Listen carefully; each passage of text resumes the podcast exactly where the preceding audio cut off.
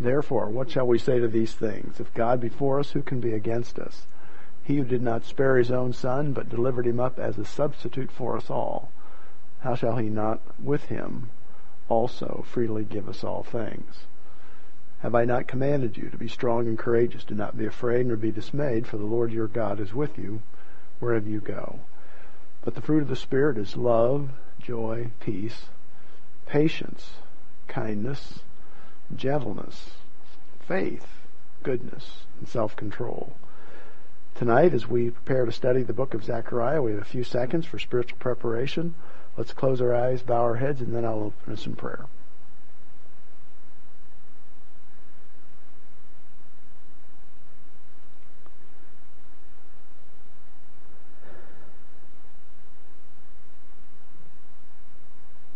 Dear Heavenly Father, we're thankful that we have uh, the freedom in this nation to worship you, to be able to print the Word of God, the Bibles, uh, distribute them freely. We're thankful, Father, that we even have the opportunity to have our Bible clubs uh, in the evening in public schools, our good news clubs. We also pray, Father, that we will have a desire to to present the gospel to others, and not just those here at home, but those abroad as well, and support those efforts because we know that that is truly the peace that affects mankind. We're also thankful, Father, for uh, this nation that uh, allows us uh, freedoms. We continue to pray for our each and every administration that they would have a better understanding of the divine institutions, that they would be supported by legislation and not harmed by them. We pray, Father, for um, the establishment principles upon which this nation is based, that we might uh, revere them and realize that it is that it is those establishment principles that bring us prosperity and blessing. We pray as we study tonight the book of Zechariah that we'll see how you administer your righteousness and justice and certainly sovereignty, but also love towards the, the nation of Israel, a nation that you chose to be your own and that you require them to be faithful, faithful and obedient. And for nations that uh, rise and fall, you have really similar requirements, similar requirements that tell us that we must be respectful and revere the God of the universe and respect His truth and His principles and His institutions. And therefore, as Israel needs to learn, we pray, Father, that America would learn that we would respond in faith and obedience. And we ask these things in Jesus' name. Amen. All right, tonight, as we return to our book of Zechariah, Zechariah, we have this opening slide that addresses God's encouragement and comfort. And that's where we're going to spend a lot of our time tonight as uh, there are questions asked and um, we're going to get involved with the first the first vision. It's a night vision, and we're going to see God's encouragement and comfort to Israel. But through these eight visions that we're going to see, some uh, categorize them as six, and have sort of a transition or an interim uh, vision in the middle of two halves, but we're going to take them just as eight visions. But we're going to see that we will lay out God's plan, God's future for His people.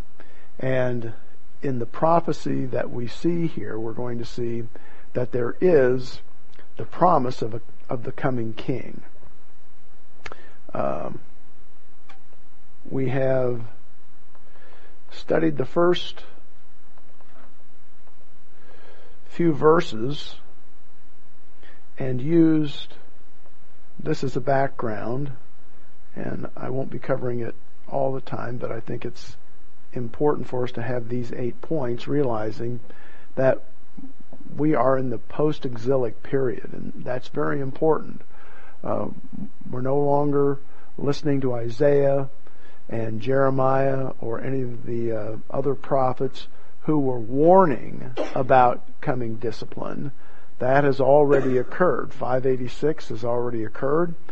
And as a matter of fact, uh, we've even had the uh, 70 years of exile, and now Zechariah is back in the land, both he and Haggai, uh, exhorting the uh, returnees, those who had returned from exile, to return to the uh, uh, statutes and the commands that the Lord had, had given Israel.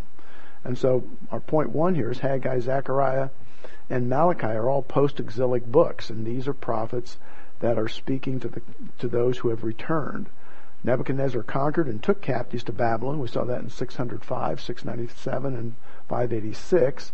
But then in 539 BC, Cyrus the Great of Persia conquers Babylon. And a year later, 538, as we go down the years BC, Cyrus decreed exiled captives to return to Jerusalem.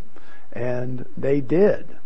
Um, in 537 and 536, the altar was restored and the foundation laid for the temple.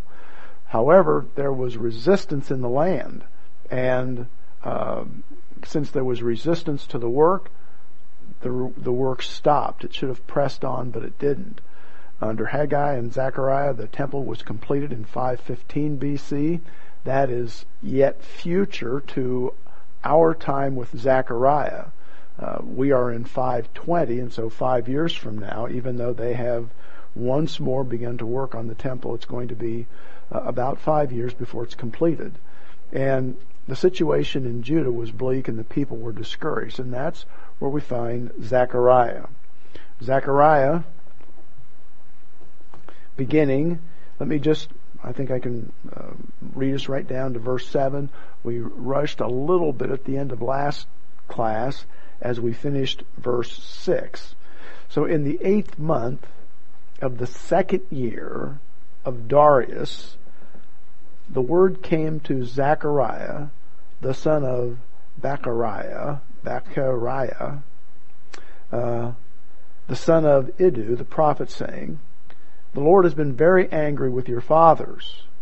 Now we see that this is again in the eighth month of the second year of Darius, where probably uh, most scholars place this in about November of 520. That's where they they think this is approximately where we are.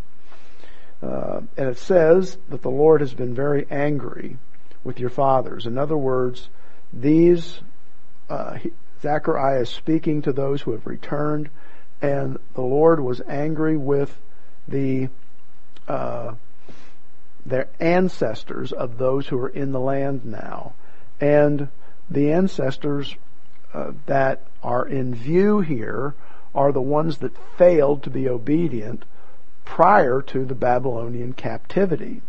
And it says that the Lord uh, has been very angry with your fathers. And of course, we looked at the word angry. We understand that it's an anthropopathism. Uh, God doesn't get angry. God simply nails you with justice.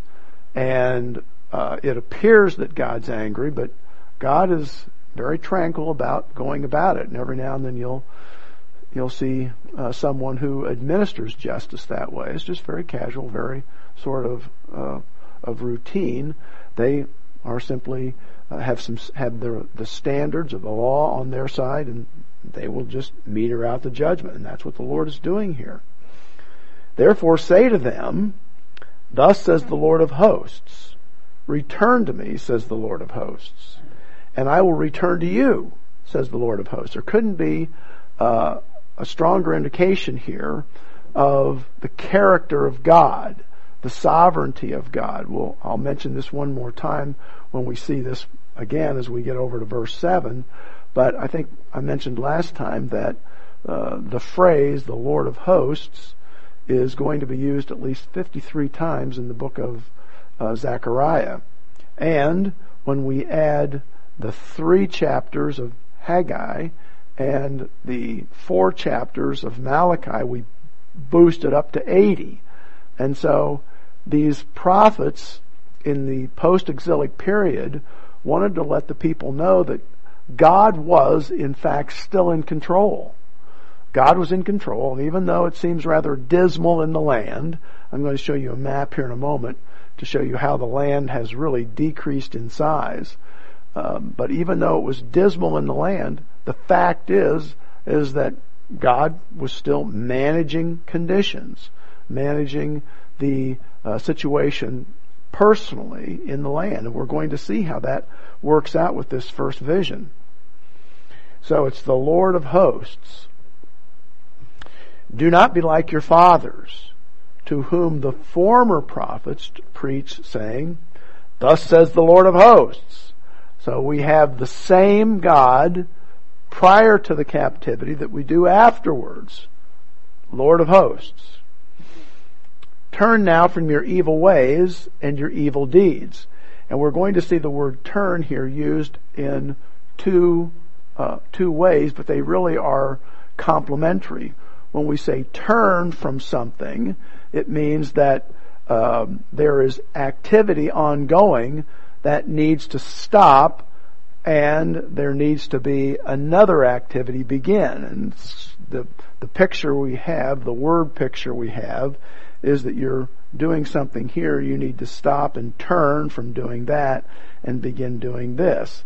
And the idea, of course, in the Word of God is that you turn from something that's wrong and you uh, d- redirect your attention to something that's right.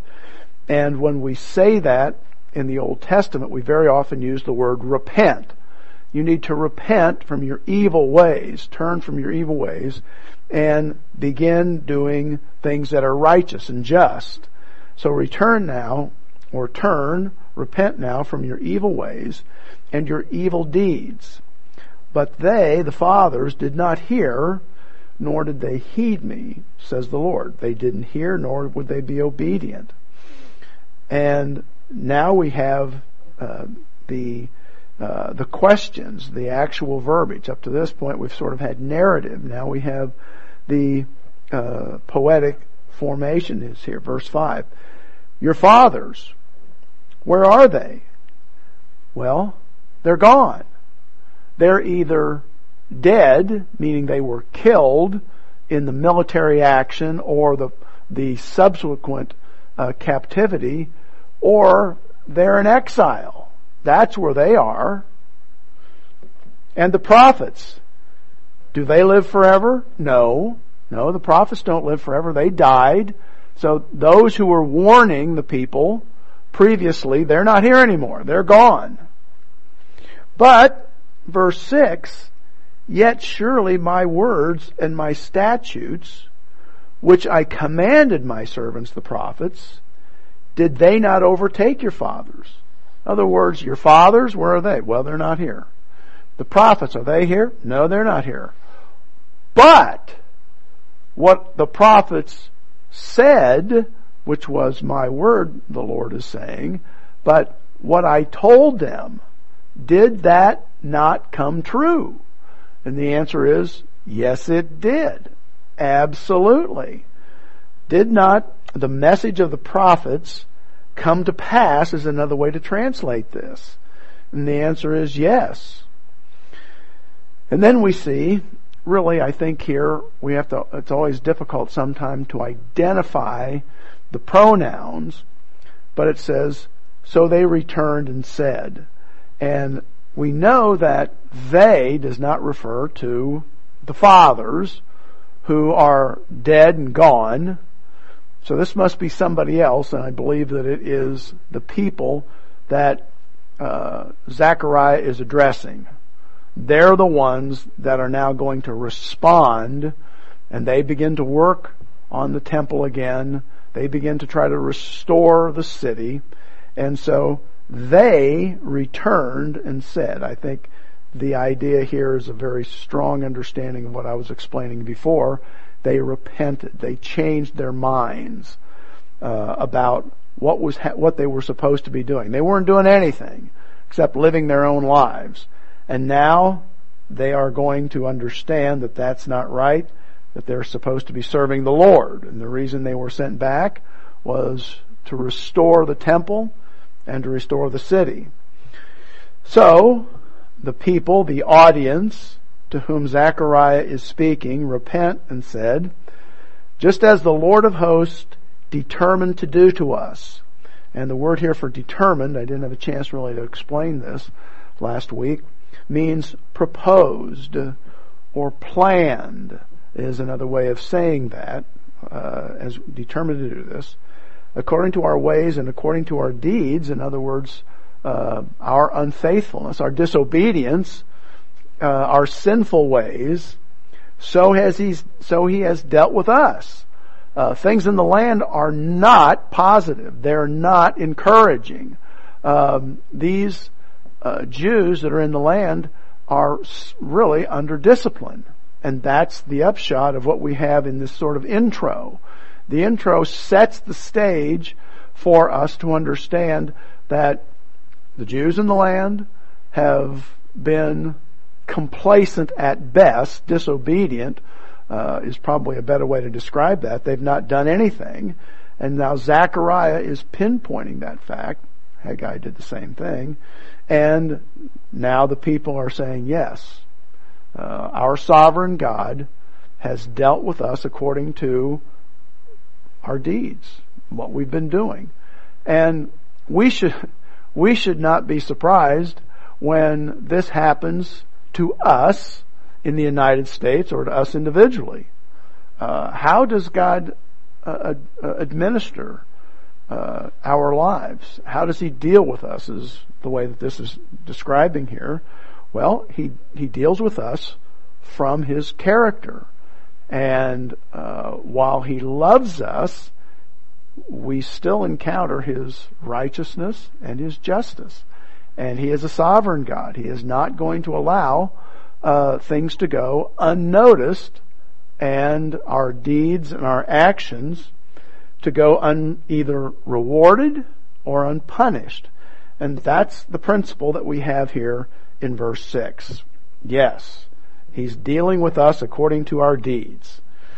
Now, verse 7. When we arrive in verse 7,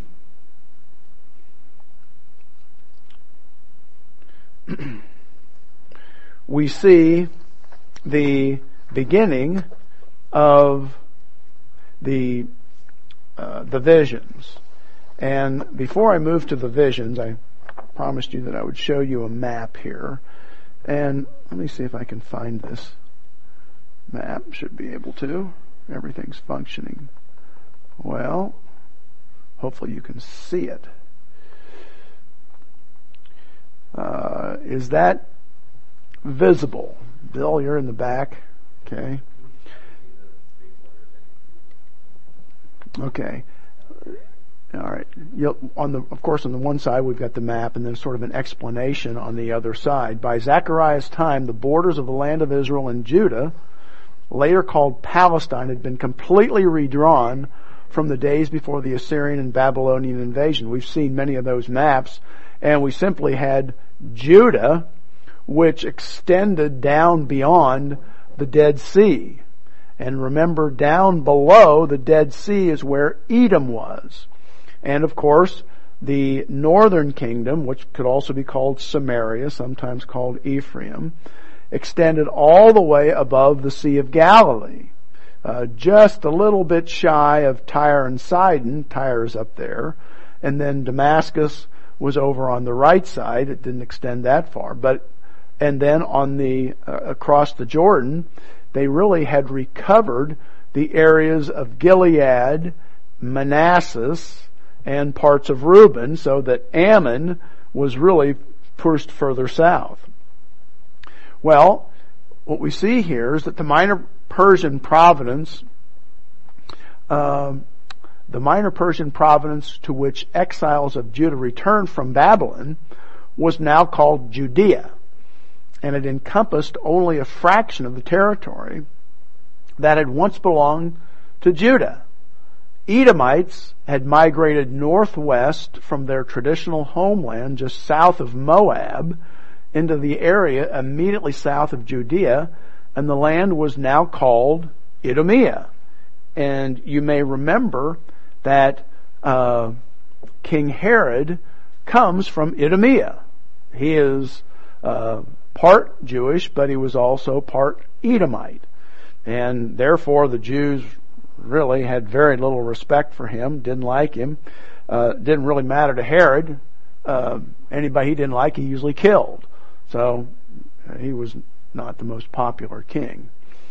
Um, so we see what the Edomites had done. Territory that had once belonged to the northern kingdom of Israel was divided into several different minor provinces, including Samaria. And of course, Samaria now is uh, not really what we would call a Jewish territory. There were Jews that had remained there, but many of the Jews had been deported by the Assyrians into their uh, empire and scattered around, uh, not like the Babylonians who had tried to keep uh, the Jewish uh, exiles together, but they had been, uh, the northern kingdom had really been scattered, and uh, they had also then resettled the area of Samaria with peoples from other areas and they had intermarried, and we've pretty much lost the um, the purity of those living in Samaria. Now, it's it is remarkable that uh, in the area of Galilee there managed to be uh, some purity amongst the the Jews that stayed there, that remained in that area, and it became known as Galilee instead of the names of Asher and Naphtali, the the uh, tribes that were were up in that vicinity. Uh, now, so we can see now Judea is a much smaller area. Uh, even the uh, Philistines on the west have moved and encroached upon that area as well, and therefore uh, the Jews that were back in the land uh, had the, certainly an accurate sense that nationally they were uh, significantly less uh, uh, significantly less of a nation is probably what we need to say. Okay. Now, let's do one other thing before we begin here.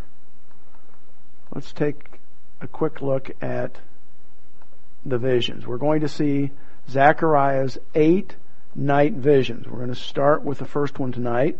And the first one in, cha- in chapter 1, verses 17, excuse me, verse 7 through 17 is called The Rider on a Red Horse Among the Myrtle Trees. Now, there are other titles for this. I've seen several other titles just called The Riders Amongst the Myrtle Trees or um, uh, that's close enough for that one. But we're going to see a rider on a red horse, and there are other riders with him.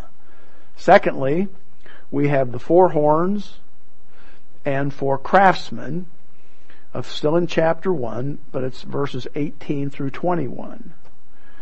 We're also going to see the surveyor and his measuring line, chapter 2, verses 1 through 13 cleansing of Joshua the high priest, uh, chapter 3, verses 1 through 10. I'll leave this up so you'll be able to copy this down. Um, and the surveyor and his measuring line is going to be an indication of the rebuilding of Jerusalem.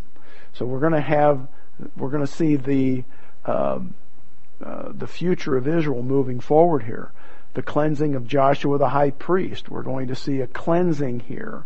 Um, the uh, returning of righteousness to the priesthood. Uh, we're going to see in, in uh, as the fifth one, the fifth night vision, the lampstand and two olive trees, chapter 4, verses 1 through 14.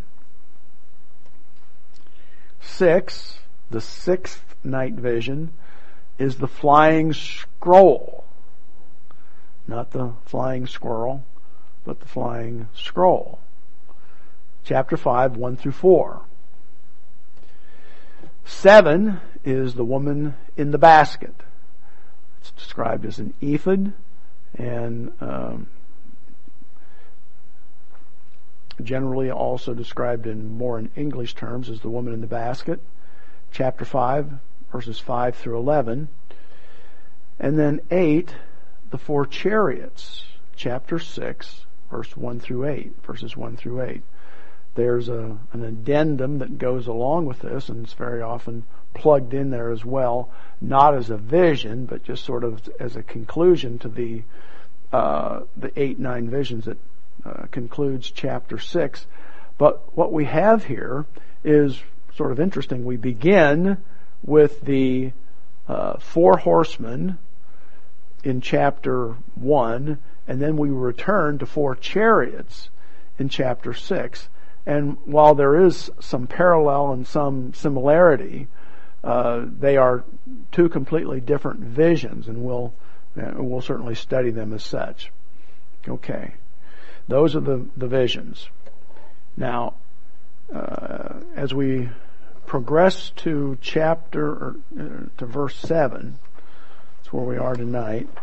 Verse seven, we're going to see as we begin reading in chapter 7 that it says, on the 24th day of the 11th month, which is the month of Sabat, Shibat, maybe a better way to pronounce that because this is a Babylonian word, uh, Shabbat, in the second year of Darius, the word of the Lord came to Zechariah, the son of Berechiah, the son of Iddo, the prophet. Now you'll notice it says on the 24th day. What we're going to have here is that all eight night visions, as near as the text reveals to us, are going to occur on the same night. He's going to see these one right after the other. They're all going to occur on the same night. And because of the importance of these revelations, the dating here is given in detail. When the Bible slows down and gives us specific details on something, it helps us to understand that this is very important. And uh, we're told that this is in the 11th month, uh, which we believe here is probably going to be uh, February for us. If we were trying to date this in the Julian calendar, as we would probably call it, it would be February the 15th of February. So, um, nice and uh, appropriate for us today. Um, I, I, was uh, very pleased when I saw that. But anyhow, uh, it's fe- February the 15th of 519. So it's a great night to study this. And it says in verse, verse 7, excuse me, verse 8, I saw by night, and behold a man riding on a red horse, and it stood amongst, among the myrtle trees in the hollow, and behind him were horses, red, sorrel, and white. Now, we're going to see here in chapter, or in verse 8, I want to get chapter 8, I'm not in chapter 8. I see here in ver- we see here in verse 8 that we have a man riding on a horse. Now it's difficult to tell. It says that he's riding on a horse and probably the sense of the Hebrew is that this is a rider. And he is not at the moment possibly riding. He very well may be standing near his steed and that seems to be uh, what we we have in verse 10. The man who stood among the myrtle trees answered and said, we're going to see that the man is addressed here uh, twice. Um, and it appears that he is a rider, but he is not riding at the moment, but what he is doing is he is expecting or he is receiving those who have been writing. So he is expecting a report. And that's what we have here in verse 8. So I saw by night and behold a man who was riding on a red horse or had ridden a red horse or was a rider of a red horse, something like that. And when we see the word red, uh, those of you who have any knowledge of horses uh, realize that we very often call a horse red when we mean that it has a reddish hue to it. And normally, having grown up on a farm around horses and uh, ponies, uh, I, re- I remember Dad periodically addressing a horse as being red, but mostly they were dressed as bays or as chestnuts. And in the sun, they would have the, this sort of a reddish hue to them. But they are generally brown, very often uh, darker brown horses, but they're always called red. You know, here's a red horse. And in the Bible, when they're addressed as a red horse, that takes on this uh, sort of uh, figure or uh, a metaphor for blood. And even though it's not described that way in this verse, there's probably that sense of it here. And the man is the one that was riding the red horse. And it says that it stood amongst the myrtle trees in the hollow. Now, there's some question as to what this is and where this is. Uh, some uh, English versions translate this as a ravine, others as a hollow, some uh, address this more as a basin. But um, I believe that since Zechariah is in Jerusalem, and much of what is going to be found in these eight visions, excuse me, is about Jerusalem, that we are somewhere in the vicinity of Jerusalem. And this could very easily be in the Kidron Valley. These horses are down in the ravine of the Kidron Valley or sort of a hollow that's just outside the city of Jerusalem. And I, uh, there are other scholars that think the same, and I, I, I support them in that position. And it says they stood amongst the myrtle trees, and the myrtle trees are a uh, a tree that grew in the vicinity of Jerusalem. As a matter of fact, there were uh, many myrtle trees. Around there we would find olive trees, we would find um, uh, groves of you know grapes, uh, vineyards, things of that nature.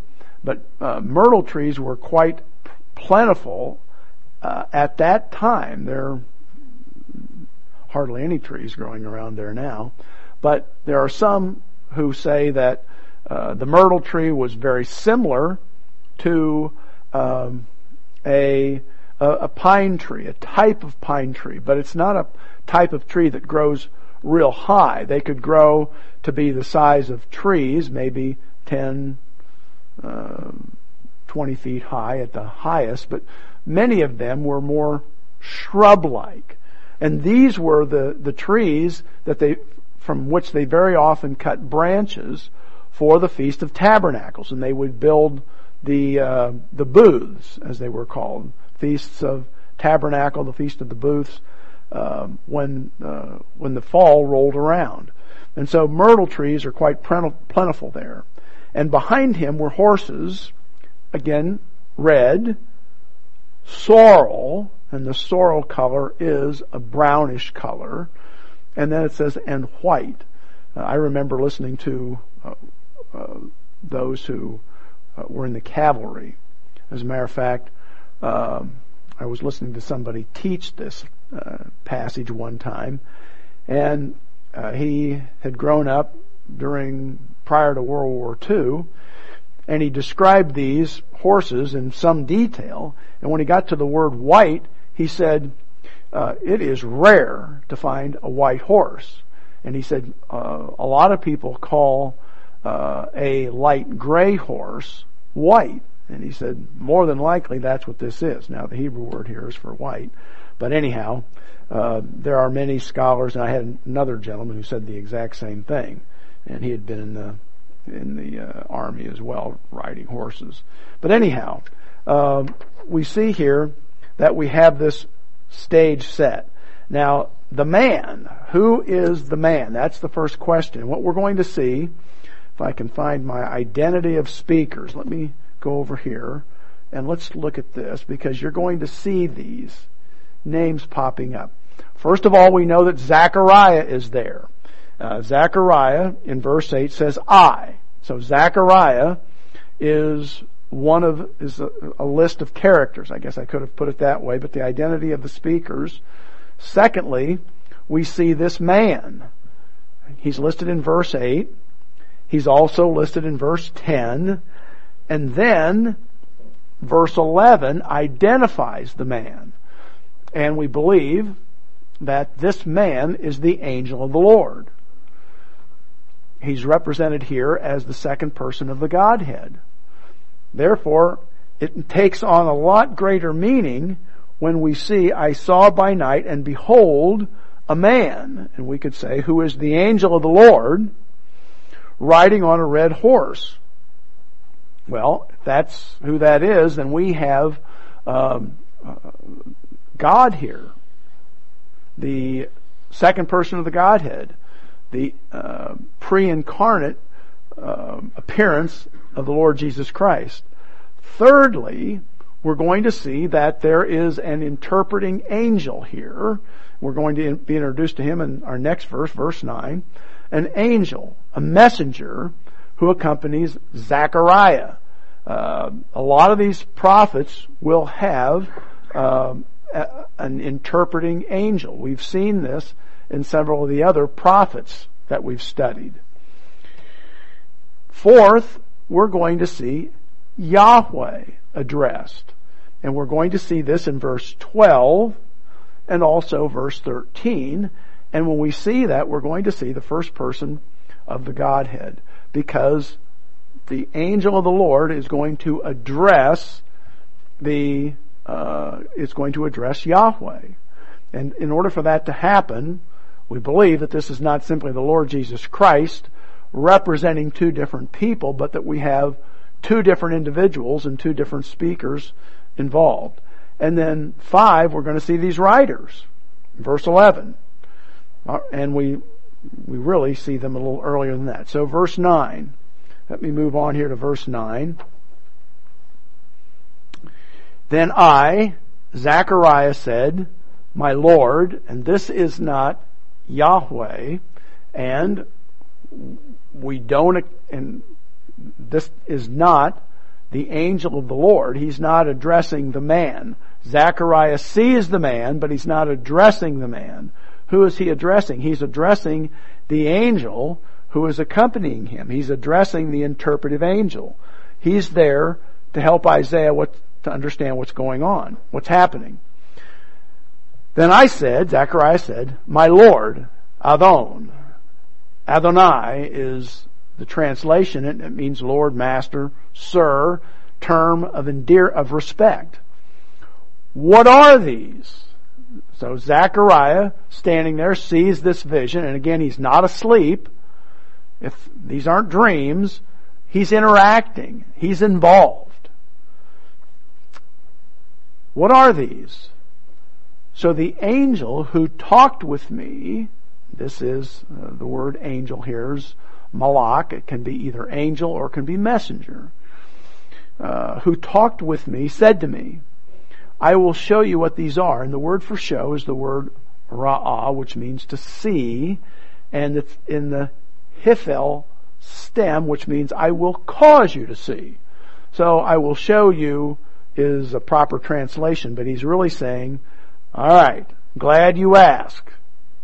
I'm going to cause you to see what this is. And um, now, a quick.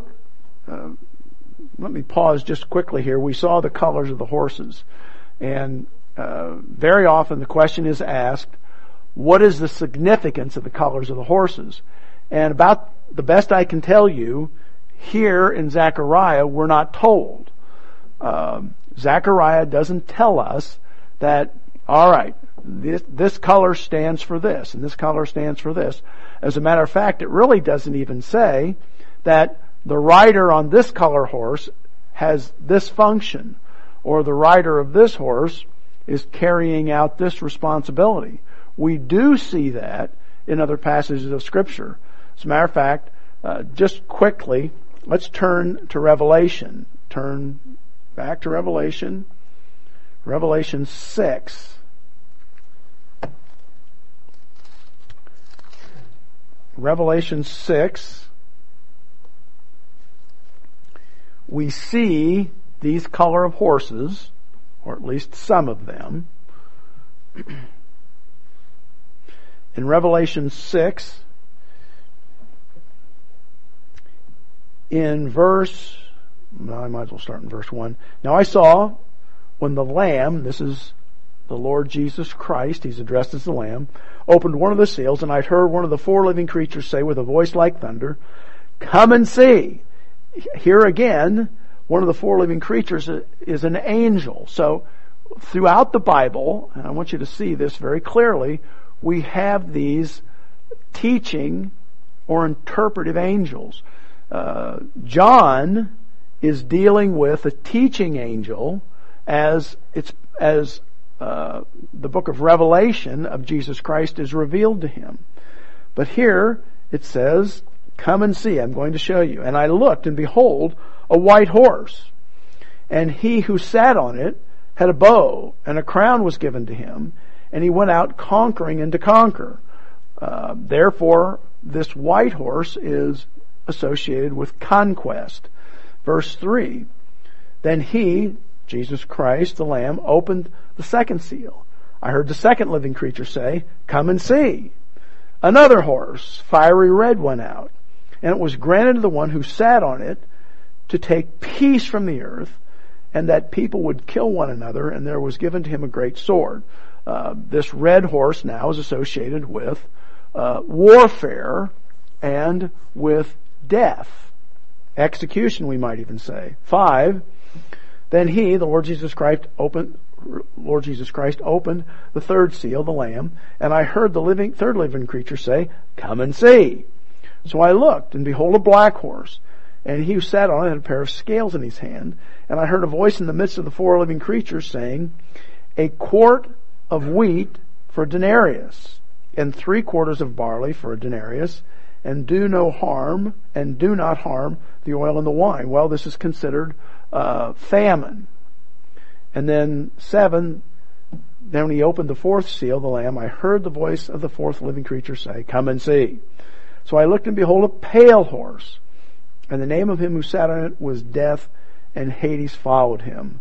And power was given over, given to, uh, given to them as a fourth of the earth to kill with the sword, with hunger, death, and by beasts of the earth. So this last horse, the pale horse, is various forms of death and people dying and going to Hades. Now we don't have that here in Zechariah, but we have this sense that because we have a difference in the horses, we have some red, we have some sorrel, and some that are uh, white, that they do have different purposes. Now, maybe not. Uh, and to speculate is sometimes dangerous because what you end up with is uh, trying to communicate something that's really not there. But we do know, as we proceed here, um, that there are certain functions that these individuals are going to be required to do. Now, uh, verse 10. And the man who stood amongst the myrtle trees, among the myrtle trees, answered and said, What do we have? We have Zechariah seeing the man, seeing the horses, asking the question of his interpreting angel, what is this? The interpreting angel say, I'm going to cause you to see what this is, but the interpreting angel is now not top, talking, it's the man. The man who was in the, amongst the myrtle trees. And the man who stood among the myrtle trees, and I believe it's the angel of the Lord, answered and said, These are the ones whom the Lord has sent, and this is Yahweh. So this is the angel of the Lord speaking about God, and here, if this is Yahweh, this needs to be the first member, first person of the Trinity, has sent to walk to and fro throughout the earth. Um, really remarkable here. The word for walk is our normal word for halak, but it's the hithpael, and the hithpael is very often reflexive, and so it's walking, going back and forth. Uh, so the the ones, uh, the ones that are standing before them, who are riding these horses, are ones going back and forth on the earth, and the sense of it is that this is God, and in this particular passage we're referring now to the Father, who has dominion over the earth, and he is sending these riders uh, back and forth over the earth. And it's sort of interesting. People often, when we come to this, will ask the question, uh, why is the Lord doing that? Why is the Lord using these angels uh, sending these riders, these angels, to go back and forth. Well, probably the easiest way to describe this is that the visions and the illustrations and the figures that we have uh, are pictures, and they're meant to be taken graphically, meaning, how would this appear to Zechariah? Uh, these riders uh, at that time would probably be very much representative of couriers and heralds that would ride from kings, uh, rulers, uh, and they would take uh, messages, they would gather information, they would bring it back to the king, and so that's the sense that we have here. Uh, and while God doesn't need someone to tell him what's going on. The the picture here, I believe, for us, uh, is communicates very clearly uh, that this information, God is gathering information and bringing it back, or God is uh, well aware of what's happening throughout His His dominion, and that's what we have. Uh, notice in verse eleven, it says, "So the riders." answered the angel of the Lord. And if you can picture this, you can see that uh, Zechariah has been brought to a place. Let's say he's on the. If you've been with me to Jerusalem, or you've seen pictures of Jerusalem, I probably should have one up here. Uh, Jerusalem is built on really a piece of high ground that's right on the edge of the Kidron Valley, and to the south of it is the Hinnom Valley. And across the Kidron Valley is the Mount of Olives. And what, and Jerusalem was built along the sort of the crest of what became known as, uh, broadly known as Zion, but it was the mountainous area, the hill country right there. Uh, so you could build uh, walls along it, the temple was right along the wall. Uh, the uh, houses and businesses were merchants were inside the wall, but on the outside of the wall and, and falling down, and it would make it much easier, much more difficult to attack and take those walls, was the Kidron Valley, and then across the valley was, uh, as I said, uh, the Mount of Olives. But it appears, and again, uh, after the Babylonian uh, conquest, all of these walls have been just completely destroyed. And here is Zechariah standing there watching this, what we could call a report. Uh, what's happened is a detail of couriers has returned and the uh, person in charge of those uh, riders, those who have been out on reconnaissance missions, is standing waiting to take the report. And that's what Zechariah is watching. He says, what does this mean? And the angel could have said, watch. Just watch and observe and you'll see what's happening. And that's what Zechariah does. Zechariah stands there, and this is almost the same, you could say, as uh, reporting for a morning formation. And somebody saying, what are they doing? What are they doing? Well, just, let's just watch here. Let's just see how they take the report. Report! You know, and over here, uh, one of the uh, commanders reports. All present and accounted for, sir. Very well. Report. And he gets the reports. Well, that's what he's doing here. He's taking the report. And so, in verse 11 it says, So the riders answered the angel of the Lord, answered the command to report. And what's the report? Who stood, the, the man who stood amongst the myrtle trees and said, We have walked to and fro throughout the earth, and behold, all the earth is resting quietly. This is their report. Now, I want to do two things. I want to let's see, verse 11. Um, I want to do two things. First of all, I'd like to review the angel of the Lord. Maybe what we'll do is we'll, we'll do that next time. We'll come back and review the angel of the Lord. Who is the angel of the Lord? Where has he appeared before? Well, most of you can remember in Genesis, we have the angel of the Lord appearing to uh, Abraham. But remember also at that same time, when the angel of the Lord appears to Abraham, two other angels appear with him.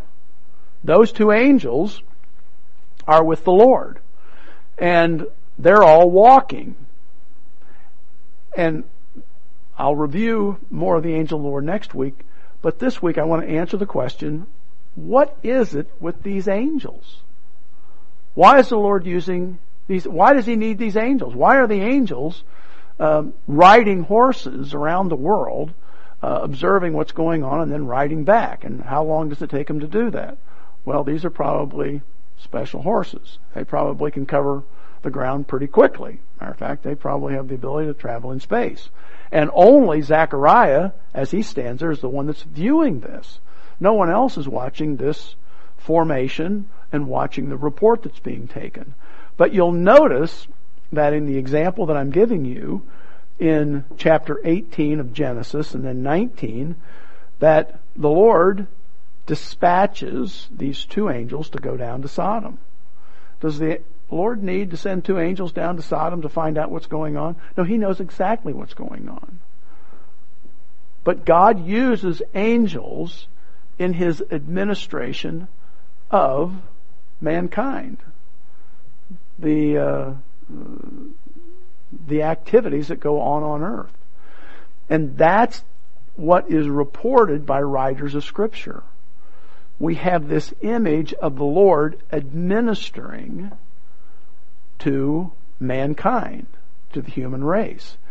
And as we see this, we see the administration of blessing or we see the administration of discipline or punishment.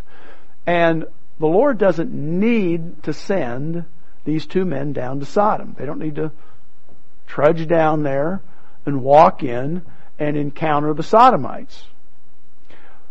But, you could say it makes for a great story, doesn't it? Yes, it does. It makes for a marvelous story because we get a very clear picture of what happens to those two individuals down in the city of Sodom. Not only that, but we get a great story about what happens to Lot and his family. And we see the destruction that's going to occur, and we understand that it's those angels who are the ones that are going to administer the discipline on the city of Sodom. The Lord is going to send the uh, fire and brimstone down on Sodom, but these angels are clearly involved with what's happening there. They were to go down, find out if the evil is as rampant as uh, we believe it to be, or as it possibly could be, or from what the Lord has heard. Remember, He says they're going down to find out uh, if what we've heard is true. And so they find out what's true. They get Lot and his family out of there, the few that are believers, and then the fire and brimstone is rained down on uh, Sodom. Now, we have many other places where we can go to see angels. But the other place that I would like to go that often is questioned is in the book of Revelation. So let's go back to the book of Revelation. And we're going to see, remember that what's happening in Genesis 18 and 19, of course, is happening even prior to the age of Israel. What's happening here in Zechariah is still during the age of Israel. But when we arrive in Revelation, Revelation verse, chapter 2, verse 1, what are we seeing? We're seeing the, uh, a period of the church. This is the church age. Chapter 2 and chapter 3 are descriptions of the church age. Chapter 4 is the throne room of heaven, and we understand that the rapture has occurred. Therefore, what we are experiencing, what we're reading, what we're learning in chapter 2 and chapter 3 is the various conditions of churches throughout history. Some take this to be a progressive thing. The sort of the historicist view is that the first church here in Ephesus was the church that began in the at the beginning of the church age and ran for several centuries, and then we began the next church, the church of, of Smyrna. But I, I don't. You really have to kind of stretch it to make that work, and I don't see that as being uh, the proper interpretation here. I think these are churches that can appear at any time during the church age, and in fact, we have churches like this today uh, in the United States, outside the United States, that fall into these categories. But let's just see here, verse 1, chapter 2. To the angel of the church of Ephesus, write. Why do we address this as, uh, why is this being, uh, being addressed to an angel? Well, this is a question that has been argued down through history. And there are many who say, well, this is uh, the word for angel, angelos, and an angel, or excuse me, we just transliterate it to mean an angel. What we should really say is to the messenger. And to the messenger of the church of Ephesus. And therefore, well, this is probably the pastor. Well, that's no better than angel. You know, to the pastor of the church of Ephesus, right. Uh, you know, what, what are we, what are we going to do with that?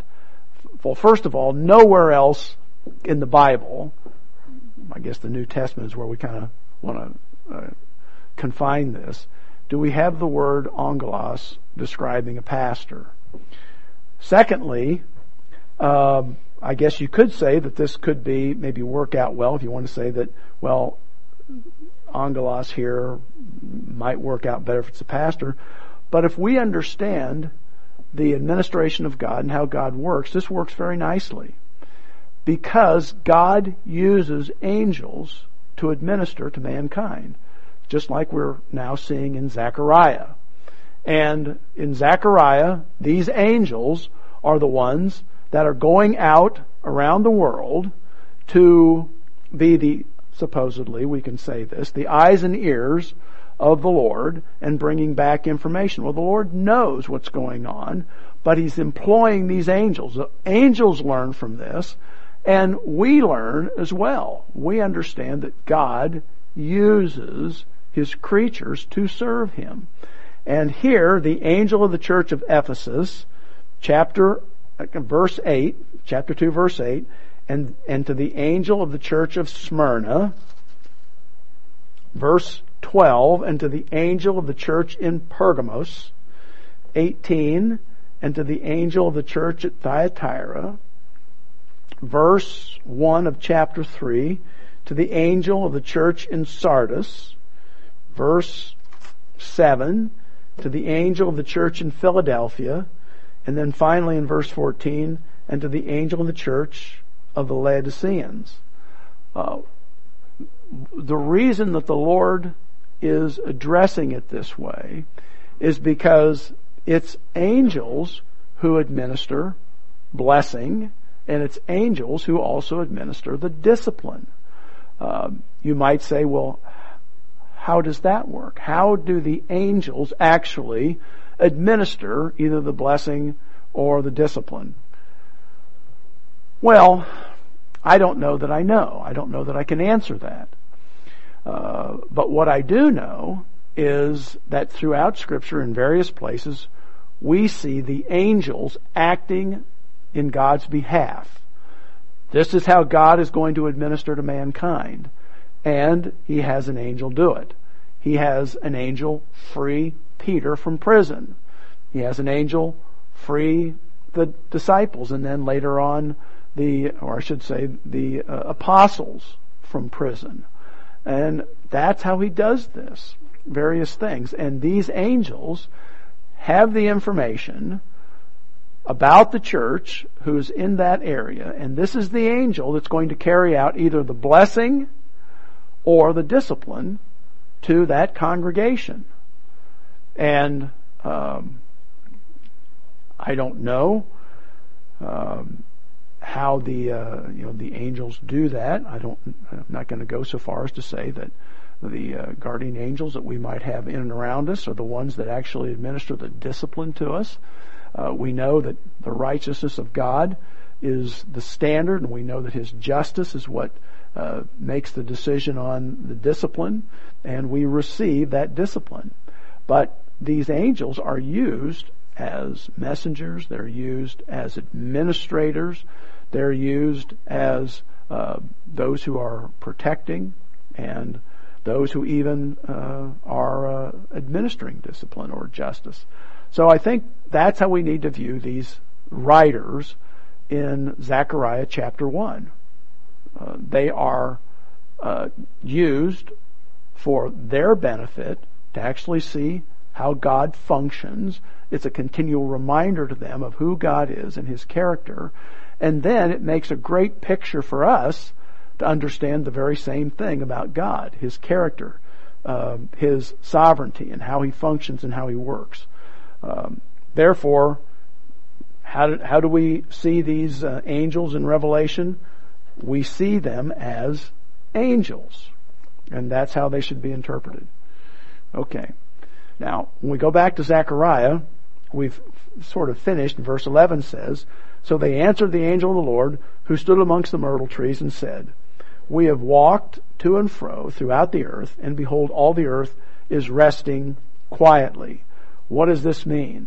Well, it appears that these riders have brought back the report from uh, what they've observed, and at this particular time, in the uh, uh, the Persian Empire, things are relatively quiet throughout the empire. There's uh, very few times during the, the time of the Persian Empire when it really was that quiet, but here we are. Uh, it's a period of relative peace. Uh, there's another possibility, and I may expound on this a little bit later, or this could be the early description of what's beginning right after the tribulation. Uh, and we're now going to begin to see the end time revelation. So when we come back next week, um, we'll begin in verse 12 of chapter 1.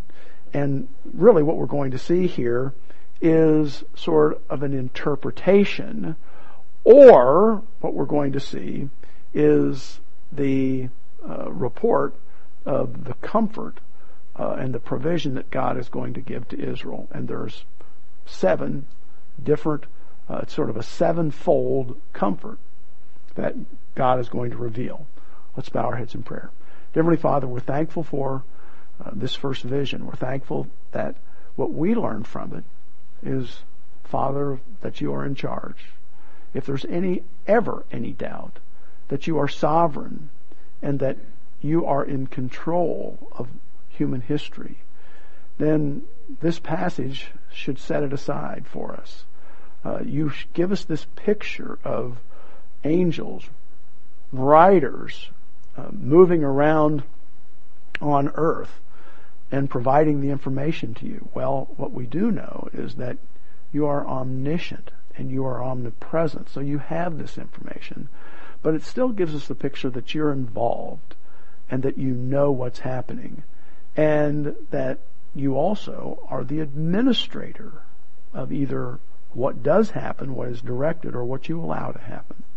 Help us, Father, to live our lives that way. And we pray that the United States would uh, have this same understanding that we need uh, to function in a way that is righteous. We need to be obedient. We need to uh, live our lives in uh, conformity to uh, divine institutions and divine principles. Um, so that we might be blessed, Father. That these angels that administer to the different nations and different locales in nations would see this obedience and this faithfulness and that the blessings would then flow to us. And we're thankful that we are blessed. We pray that that would continue.